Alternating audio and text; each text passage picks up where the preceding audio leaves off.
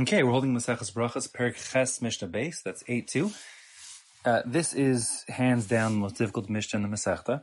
Um, if you're familiar with the rules, halachas of Tuma and Tahara, then you're going to get it. And if not, then uh, we'll give it our best shot. And if not, don't feel bad. You will get it the second time through Shas. Um, it bedeviled me for years, but uh, Be'ez Hashem, we will try our best not to make it clear. Here is the uh, the issue. The perek continues on now discussing machlokes and disagreements between Beis Hillel and Beis Shammai regarding the halachas of su'uda of meals.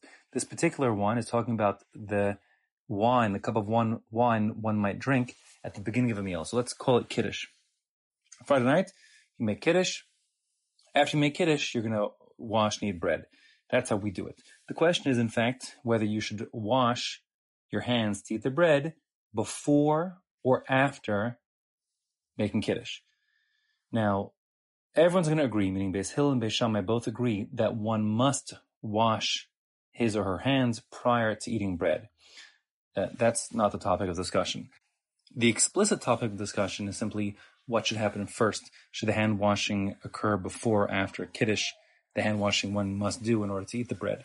Now, to really understand the Mishnah and to come back to what it's talking about, you need some background. So, the very long story, very short, is that there are various sources of tuma, ritual impurity. Let's translate it that as um, in the Torah, and something that is tamei has tuma can transmit that tuma status. So there are a variety of different sources of tuma in my schematic that I use in other mishnayos. I say there are 13 different sources of tuma in the Torah. I'll outline that another time. Um, what is important is that tuma, a tame item, let's say for argument's sake, a dead rat. So a dead rat is a sheretz, one of the sources of tuma in the Torah. It's called an av hatuma, av meaning a parent, a source of tuma. And if a dead rat comes into physical contact with something, so it can transmit that tuma status. Meaning, if a person touches a dead rat, that person will become what's called a rishon latuma, a first degree removed tame person. So the dead rat, the sheretz is the av, the source of the tuma, and the recipient of tuma, in this case, is the person who touched the dead rat. He is a rishon, a one step removed from the source of tuma, a rishon tuma. Now, there are four different categories of recipients of tuma. Adam, people, kalim, utensils. Some utensils are susceptible. There's a Maseches Keilim, which is 30 prakim long, 30 chapters worth of defining what can and can't become tummy in terms of, of utensils, but those that are are, let's say a metal cup, for argument's sake, or a fork. Um, so that's Adam and Kalim, the first two. The third is Ochlin, food stuffs, can become tummy under the right circumstances. And finally, mashkin, drinks, liquids. Um, there is a machlokas rishonim what falls in the category of mashkin. For now, let's just keep it simple and call it a cup of wine. More another time. So that means if a dead rat would touch a person, the dead rat is the av, the source of tuma. The person who receives it is a rishon latuma. Similarly, if a dead rat would touch a metal cup or a fork, that metal cup or fork would become a rishon latuma. An adam and a kli only can receive tuma from an av hatuma midoraisa. According to the Torah law, if a person touches a sheretz, he's a he's a rishon latuma, the dead sheretz. But if, let's say, for example, a dead rat touches the man, the man is the Rishon. If the man now touches his metal cup or metal fork, the metal cup or fork remains tahor. There's no tumah to it at all because um, a kli, a utensil, can't receive tumah from a rishon, only from an ab, only from an original source of tumah. That's true for other and people and utensils. However, ochlin and mashkin, food and and uh, drinks, they can receive tuma um, from a rishon, which would mean that if the man who is a rishon touched the fork, the fork remains tahor. But if the man who's a rishon touches a piece of steak, then that steak would become a sheni, a second degree tame item. Okay, if that steak would then touch a liquid, meaning that sheni second degree tame steak would touch some wine, According to the Torah law, the wine remains tahor because regular foodstuffs called chulin, meaning we're not talking about truma, the Kohen's portions, nor kudshim, sacrificial portions. Those are not a discussion right now at all, but regular food, unsanctified food, can't become more removed than a sheni, a secondary from tuma, and therefore, if the steak, which is a sheni, touches the wine, the wine stays totally tahor. If the man who was a rishon sticks his, sticks his finger in the wine, the wine similarly becomes a sheni latuma, a secondary tuma status. Fine, that's how tuma transfers in the simplest description according to the Torah. Now, there are three rabbinic enactments um, regarding tuma that are pervasive throughout the Mishnayos, and they come up again and again and again. Um, so much so that uh, they need to be mentioned when everyone gives an outline of the halachas of tuma and tahara. Um, I equate it to something similar to the way muktzah overhauls the laws of Shabbos. Right, muktzah is just a derabanan, but Shabbos is totally different once you introduce muktzah into the into the framework because it's so pervasive and, and affects so much of, of the way when it relates to Shabbos. Um, so there are these three derabanans that uh, that crop up all over the place and really kind of wreak havoc, making the rules of Tum and Tahara and it's spreading much more complicated. And the first is that midirabanan, a liquid that becomes tame, is a rishon latuma. So that means, in the example I gave before, the dead rat is the av. The man who touched the dead rat, he's the rishon. The man who touched the dead rat, who sticks his finger into the wine, would make the wine into a sheni. That's the Torah law. The midrabanan, that wine is promoted to being a rishon latuma. And that's true whether the wine, the in the cup, or the water in the cup, etc., touched an av, the dead rat itself, that would make the wine into a rishon, or if the wine touched the man who touched the rat, meaning the man was a rishon, the wine, which would be a sheni midorais, is promoted to being a rishon midorabanan, a first degree rabbinically, or even if the thing that touched the wine was already a sheni. So that means the dead rat, which is the av, touches the man, who is the rishon, who touches the steak, making the steak into a sheni. If that sheni touches the wine, the wine is promoted to being a rishon, a first degree removed tuma item midraban. the second rabbinic enactment is that a tame liquid can rabbinically speaking, can render a kli, a utensil, to betame. That is to say, I said midoraisa, according to Torah law, the only way a person or a utensil can become tame is if it touches an av hatuma, an original source of tuma. However, rabbinically we're saying that a liquid that's tame, even though it's a rishon latuma, and maybe only rabbinically tame, meaning it could be midoraisa totally tahor, but rabbinically it's tame as a rishon, if that rishon liquid wine, for argument's sake, touches a cup, the cup will become tame also. Um, the cup will be a sheni latoma, one step down from rishon. And an important rule for our Mishnah especially is that the rabbis set it up that if the tame liquid touches just the outside of a cup, then only the outside becomes tame, but the inside remains tahor. Okay, so if and if the wine that's tame as a rishon touches the inside of the cup, the cup inside and out becomes tame. The tumah pervades the entire cup. Okay, so that's the second rule. The third rule, rabbinically, is that stam yadayim, hands that are not known to be clean, are considered to be a sheni latuma, a second degree tame item. Again, midoraisa, a person could never be a sheni latuma. There's no such thing as a person being a second degree tummy adam. There was such a thing. Truth is, is a tevul yom, but I'm not discussing that now.